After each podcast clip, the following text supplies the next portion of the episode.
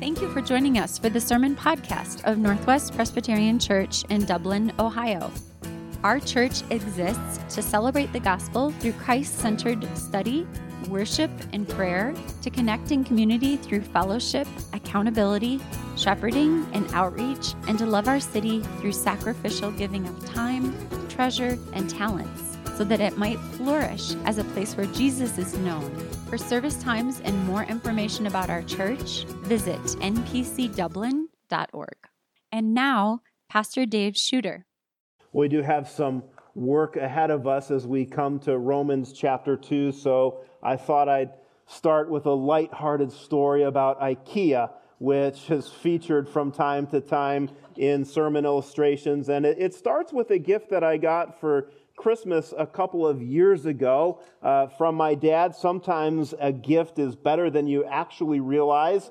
Uh, but uh, a couple of years ago, my dad gave me uh, what I think you describe as kind of a manual driver drill. I don't know if that makes sense. It's not a power drill, uh, it's not a, a, screwdriver, but it's a, a manual kind of driver drill. It drives screws or bolts with more power uh, than just a, a, a, screwdriver, but not too much power. And this is actually the killer app it proves for assembling IKEA furniture.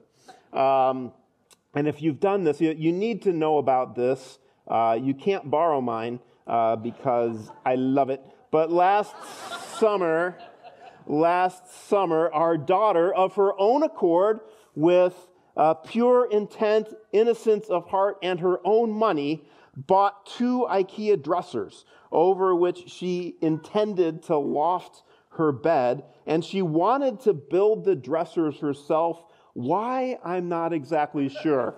She uh, wanted perhaps to test her personal limits of frustration, uh, see where she was at in the spiritual growth process.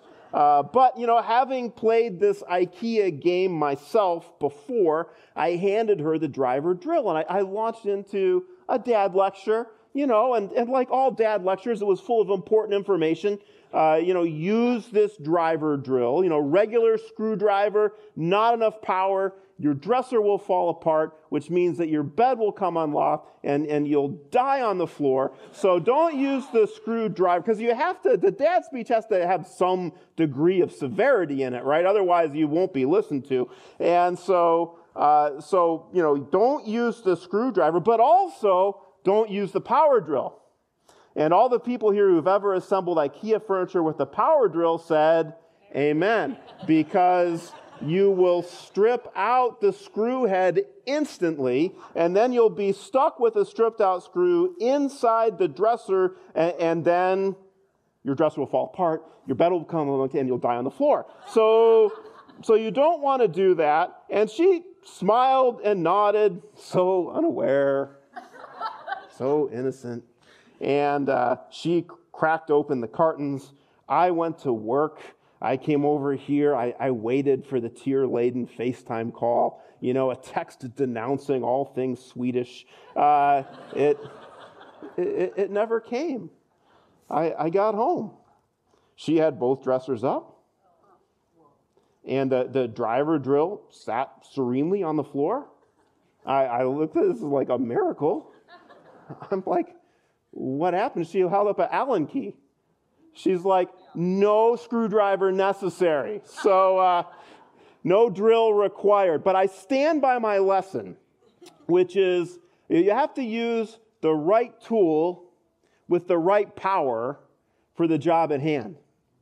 And I say all of that to say this that Paul says in Romans 1:16 that the gospel is the right tool with the right power for changing people, for saving people. Paul says, For I, I am not ashamed of the gospel, for it is the power of God for salvation to everyone who believes, to the Jew first and also to the Greek. The gospel, Paul says, is the right tool for saving all kinds of people.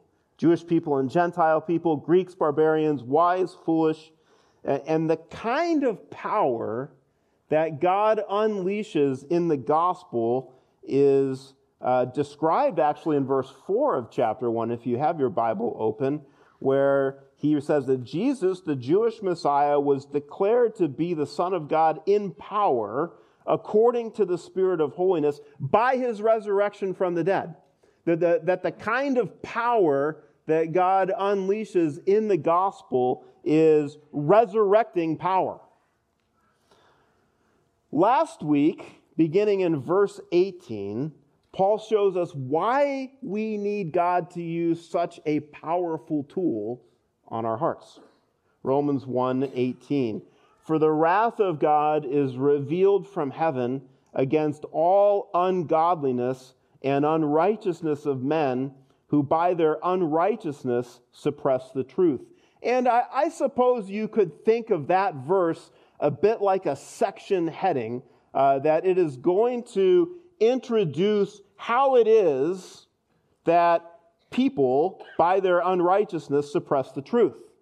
That there are, I think, two principal ways that people do that. And we looked at one of those principal ways last week. But uh, the section from verse 19 of chapter 1 to verse 20 of chapter 3 kind of show two ways that people suppress the truth. And last week we looked at the first way. And I, am not going to go all the way through it, but, uh, but the first way that people suppress the truth is by suppressing what God reveals about himself in the natural world. And, uh, you know, Paul says, uh, building on what Scripture says in the Old Testament, that a person ought to be able to look at the natural world, the world that God created, and ask questions about a creator. Uh, it's what the theologians have come to call general revelation. That you can look at uh, uh, something as beautiful as, I don't know, whatever you find beautiful in nature. Perhaps it's a night sky. Perhaps it is a, a mountain range. Perhaps it's an animal. Or supremely, uh, the person that you're sitting next to. Uh, because humans are made in God's image and are the pinnacle of creation, uh, that you ought to be able to look at something in creation and at least ask, where did this come from? And what kind of creative power has generated this? And, and asking that question ought to, in a truth non suppressive kind of way, cause us to ask questions about who God is. Now, there's not enough available in creation to identify that God the Creator is the God of Abraham, Isaac, and Jacob, the one who makes covenant and saves his people. For that, we need special revelation. Which brings us to the second problem that uh, we have to, to understand. And that is, as uh, as Paul lays out at the end of Romans 1 in that long list of uh, bad behaviors, of, of truth suppressing behaviors that I read, uh, that a person, a thoughtful listener, you might imagine, schooled in the teachings of the Old Testament, a person respectful of Scripture, a person looking at the first century world around him and her might hear the end of chapter 1 read, you could imagine that There was some point in time when the letter to the Romans showed up and it was read for the first time, right? And someone heard it for the first time. Uh, that someone hearing the end of chapter 1 would hear the end of chapter 1 and think, yeah, those truth suppressors, those Gentiles, uh, off the charts in their unrighteousness overriding the basic sense of right, not using, not using natural revelation, general revelation the way it ought to. Overriding this basic sense of right and wrong. Man, they have got a day coming. Bad news. They, they not only do these things, but they give approval to those who practice them. And Paul, as you perhaps felt when we read the passage a few moments ago, says that if you even start feeling the inkling of the judgmental attitude starting, then you're being set up perfectly for the second way that people suppress truth. Therefore, you have no excuse, O man, every one of you who judges, for in passing judgment on another, you condemn yourself, because you, the judge, practice the very same things. The second way that humans suppress God's truth is to suppress the truth of God's special revelation, particularly by self righteousness. And so he's going to lay out in this chapter kind of a, a fatal comparison, a flawed solution, and ultimately lead us to a singular hope. And, and that's what we need to consider this morning. Now, when we started the Roman series a couple weeks ago, I promised that I would step on everybody's toes. And I spent most of this week stepping on my toes. Uh, and uh, probably if you feel your toes stepped on this morning, it's okay. Because self-righteousness, as Paul, as Paul explains it, reminded, reminds us so much of the conversations that Jesus had with the people who he walked among, and just how dangerous it can be to think that we are righteous before God on the basis of our efforts. And particularly in comparison to others. Sets us up for a fatal comparison. Self righteousness suppresses God's special revelation. So I, I thought to myself this week, when am I at my own self righteous, my own most self righteous? And then I thought to myself, when am I at my own most self righteous that I can actually share at church? it's a shorter list. I, here, here's where I feel self righteous. Set it up for you. I, I, about two weeks before every dental appointment, I begin a strict regime of flossing. do you do this? Uh, and you know, because you don't want to start just a couple days before because they can tell that you've just started. And so you, you start with the flossing a couple weeks early. This is free advice, too. And uh, you get to the chair, and the hygienist is working on your teeth. And, you know, sometimes they'll say, and it's very rewarding when they say this, Oh, I see that you floss. yes, I do. you know, some people, you know, usually your mouth is open, so you can't really, just, ah. And uh, they're like, you know, some people don't floss. And you just think in your heart, yeah, those non flossers, they're just wrecks. Not like me. I'm a flosser. I'm a self righteous flosser, judging non flossers in my heart. Self righteousness creates a fatal us versus them comparison. Us versus them, uh, which leaves, Paul says, hearts hard to the good news of the gospel. And there is a, a voice change that happens uh, when he moves from verse uh, from chapter one to chapter two, he moves from them to you. Uh, Therefore, you have no excuse, O man, every one of you who judges. For in passing judgment on another, you condemn yourself, because you, the judge, practice the very same things. We know that the judgment of God rightly falls on those who practice such things. In other words, being aware of sin is a reality. But do you suppose, O oh man, you who judge those who practice such things and yet do them yourself, that you will escape the judgment of God?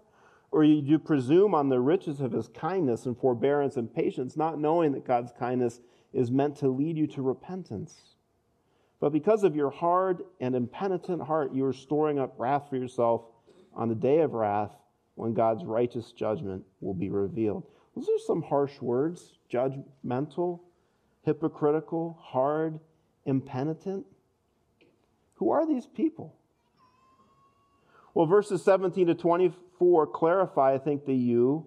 They're those who've received God's law. In other words, from Paul's perspective, fellow Jewish people. Verse 17, but if you call yourself a Jew and rely on the law and boast in God, and know his will and approve what is excellent because you're instructed from the law. And if you are sure that you yourself are a guide to the blind, a light to those who are in darkness, an instructor of the foolish, a teacher of children, having in the law the embodiment of knowledge and truth. You then who teach others, do you not teach yourself? While you preach against stealing, do you steal? You who say one must not commit adultery, do you commit adultery? You who abhor idols, do you rob temples? You who boast in the law, dishonor God by breaking the law.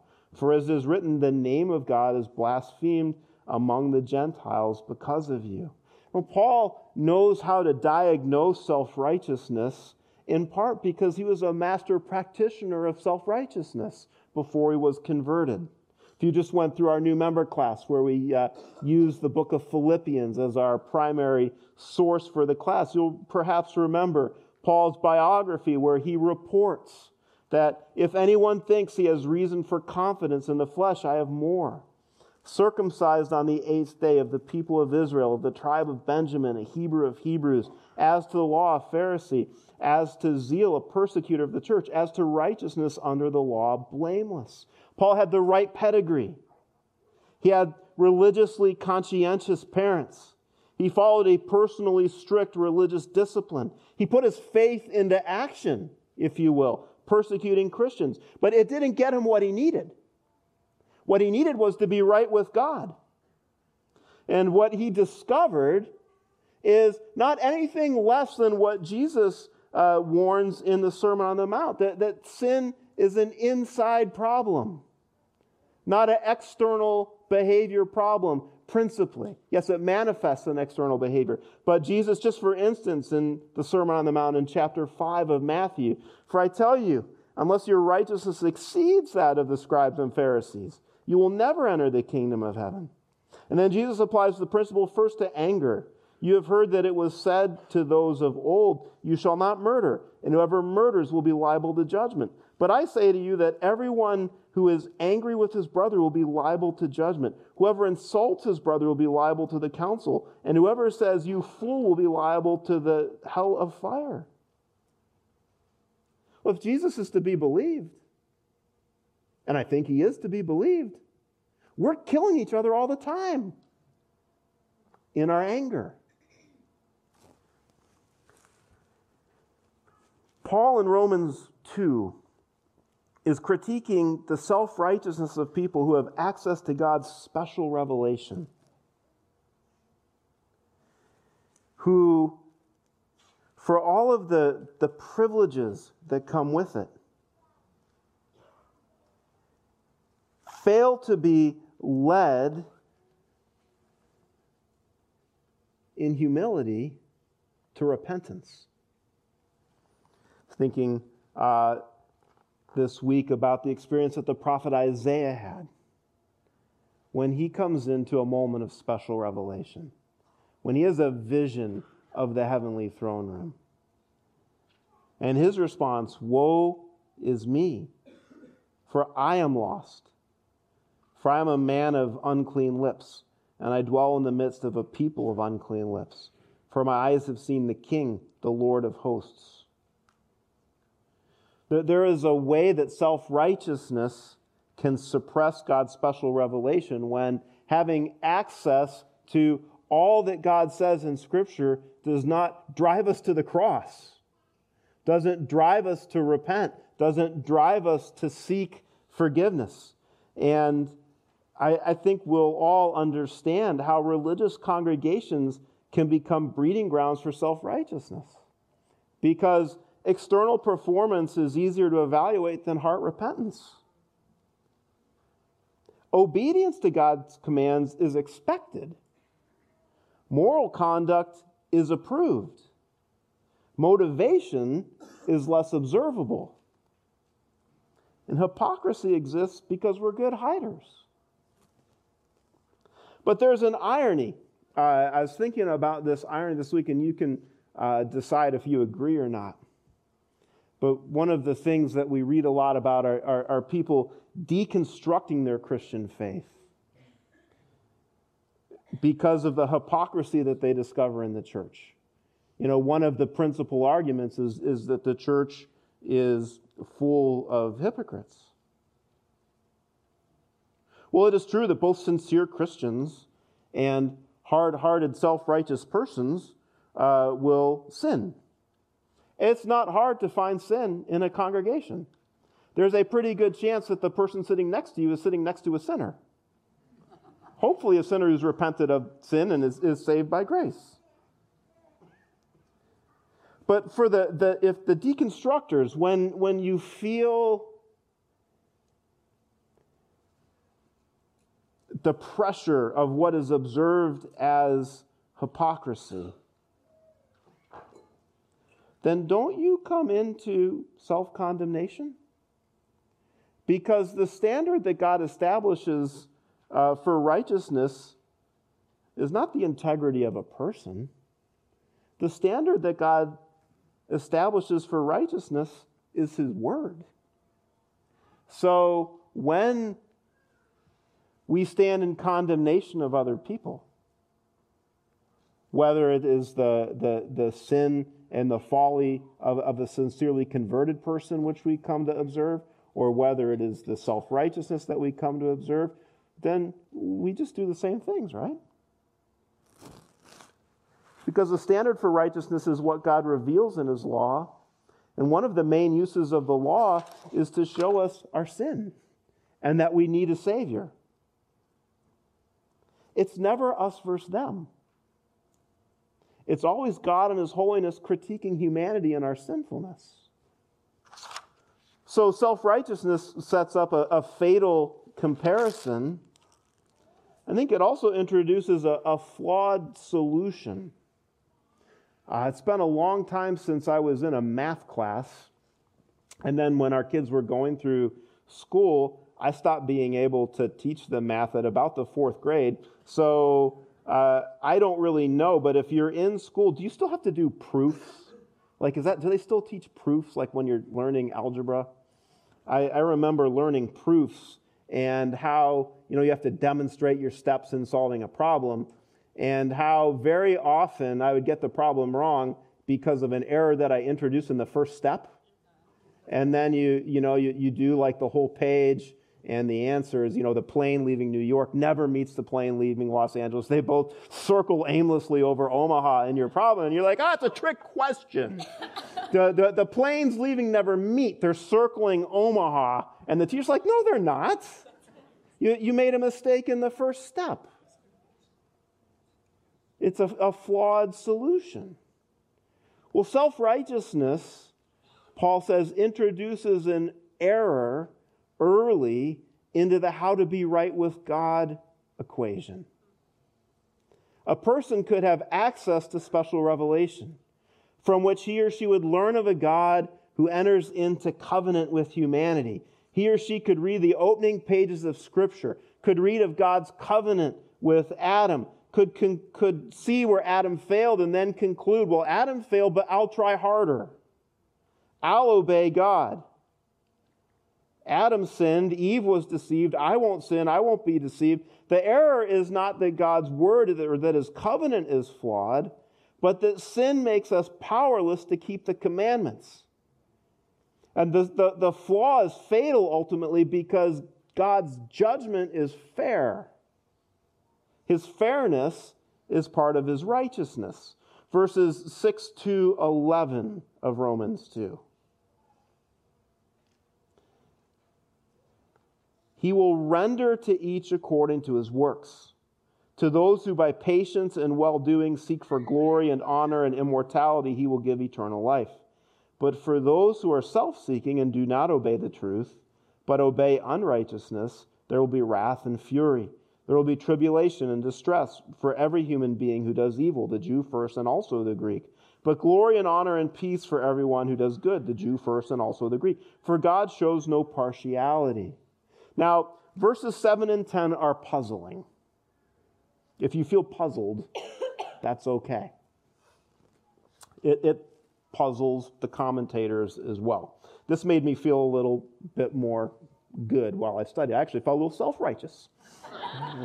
if, if, the smart folks can't figure it out, then I'm okay too. Self righteous about their passage about self righteousness. Here's the puzzle Is Paul saying that if a person does well, God will give him or her eternal life? That God will impartially give glory and honor and peace to all who do good? That's the puzzle. Commentators debate possible answers, and they suggest two solutions. I think they're going to come up on the screen. There they are. Uh, in verses 7 and 10, one proposal is that obeying the truth means believing the gospel.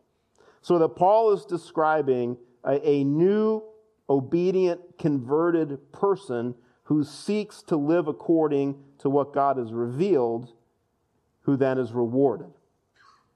Solution two is that Paul describes a real possibility that if a person does obey the truth, she'll be rewarded with eternal life. Which is it? Well, you, you tell me. Because both truths are taught in Scripture. But what's being taught here? Well, it makes more sense to me that what Paul is teaching here is that if a person obeys the truth, she will be rewarded with eternal life. And you're like, what? That seems to be different than what we've talked about every Sunday. But here's why Paul has not yet talked about converted persons. He talks about converted persons later in the chapter. I think what Paul is doing is what um, the, the authors of the Westminster Confession, the Presbyterian Confession, will call the covenant of works. He, he's describing God's covenant with Adam. And here is, I, I think I gave you the uh, section from the confession, but if not, in chapter 7 of the confession, the first covenant made with man was a covenant of works, wherein life was promised to Adam, and in him to his posterity, upon condition of perfect and personal obedience. In other words, uh, God gave Adam the law. If Adam obeyed the law, if he obeyed it perpetually, he would live perpetually, and he would come into reward. That's the covenant of works.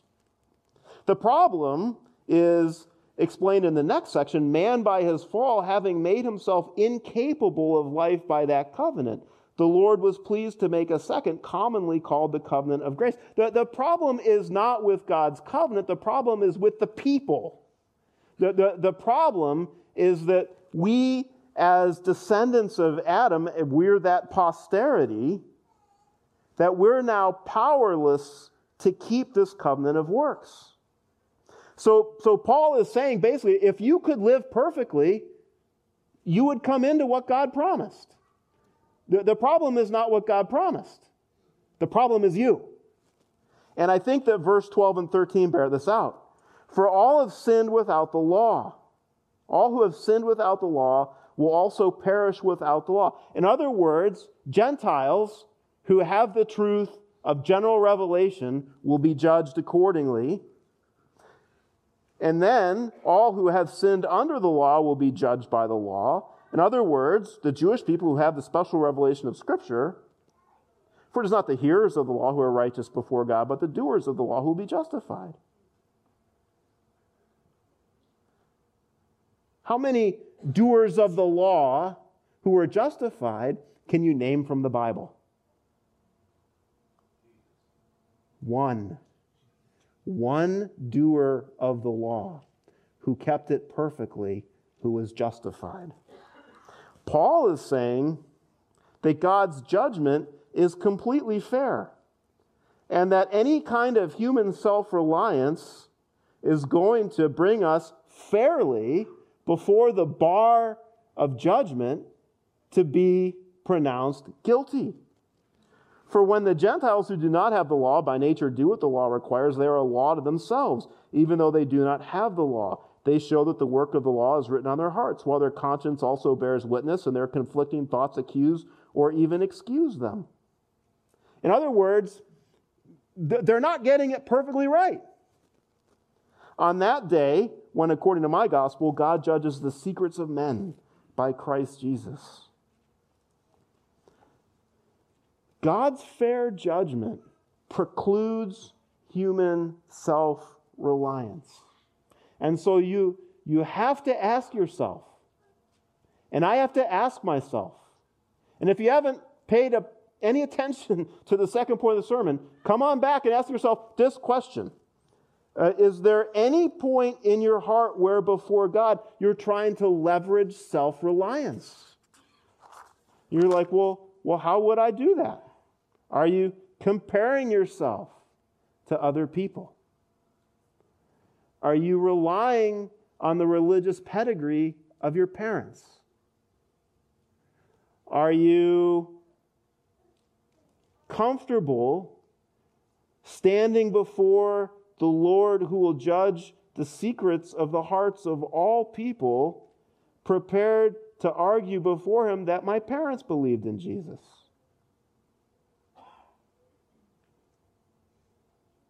No, no self reliance is going to win the day.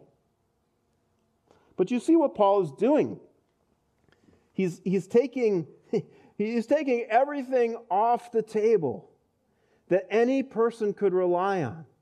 He's, he's taking it away from the Gentiles and he's taking it away from the Jewish people. Why? Not because he's grumpy, but because he wants us to marvel at the single solution which is the hope for all humanity. And that is, regardless of how you or I are inclined to suppress truth, either by ignoring general revelation and pursuing idolatry headlong, or by suppressing the truth of special revelation, which is that I need a righteous Savior who's not me, and instead indulging in self righteous comparison or in self reliant effort, that, that rather than relying on any of those paths, he says there is a single hope, and that is that God changes truth suppressors from the inside out. So we come now to verses 25 to 29. And I need you, as I read these verses, uh, to think of the word circumcision as shorthand for kind of, in quotes, ethnically Jewish. He's, he's, he's kind of shorthanding here. Verses 25 to 29 bring us from the hopelessness of self righteousness and shows us that what self righteousness and self reliance can't achieve, God does. For circumcision, in other words, to his readers, being ethnically Jewish, indeed is of value if you obey the law, but if you break the law, your circumcision becomes uncircumcision. And I, I do think that the commentators are, are right when they say here, obedience in this verse points to being brought to faith in the Messiah. If you obey the law, in other words, you trust in the Savior that God promised to provide. And this will become clear in verse 29. Being Jewish and a follower of Jesus has advantages, so to speak. One commentator put it this way the Jewish believer has a head start in discipleship over the Gentile believer, possibly just, for example, in knowledge of the scripture, possibly in a lifestyle of obedience that preceded conversion and which prevented bad choices and hard consequences. But there is no automatic ethnic advantage because the Christian from a Gentile background is counted among the people of God in a way that any believer from any background is not. Verse 26. So if a man who is uncircumcised, in other words, a Gentile, keeps the precepts of the law, will not his uncircumcision be regarded as circumcision? In other words, you might not have been born into the covenant community. But if you, even though you're not born into the community, become a believer, are you not counted as in the community? Then he who is physically uncircumcised but keeps the law will condemn you who have the written code and circumcision, but break the law. So you might come to the end of verse 27 and think, well, how do I get out of this? I'm in this predicament, for no one is a Jew who is merely one outwardly, nor is circumcision outward and physical, but a Jew is one inwardly, and circumcision is a matter of the heart by the Spirit, not by the letter. His, his praise is not from man, but from God. He, he, he, just see where we're at time wise. Sorry. Um, he puts all of the good news in the last verse.